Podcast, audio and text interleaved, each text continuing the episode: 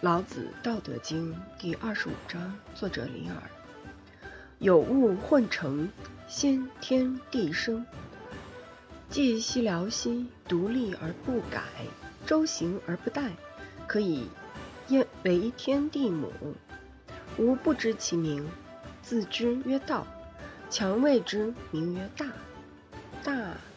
曰是，是曰远，远曰反。故道大，天大，地大，人亦大。狱中有四大，而人居其一焉。人法地，地法天，天法道，道法自然。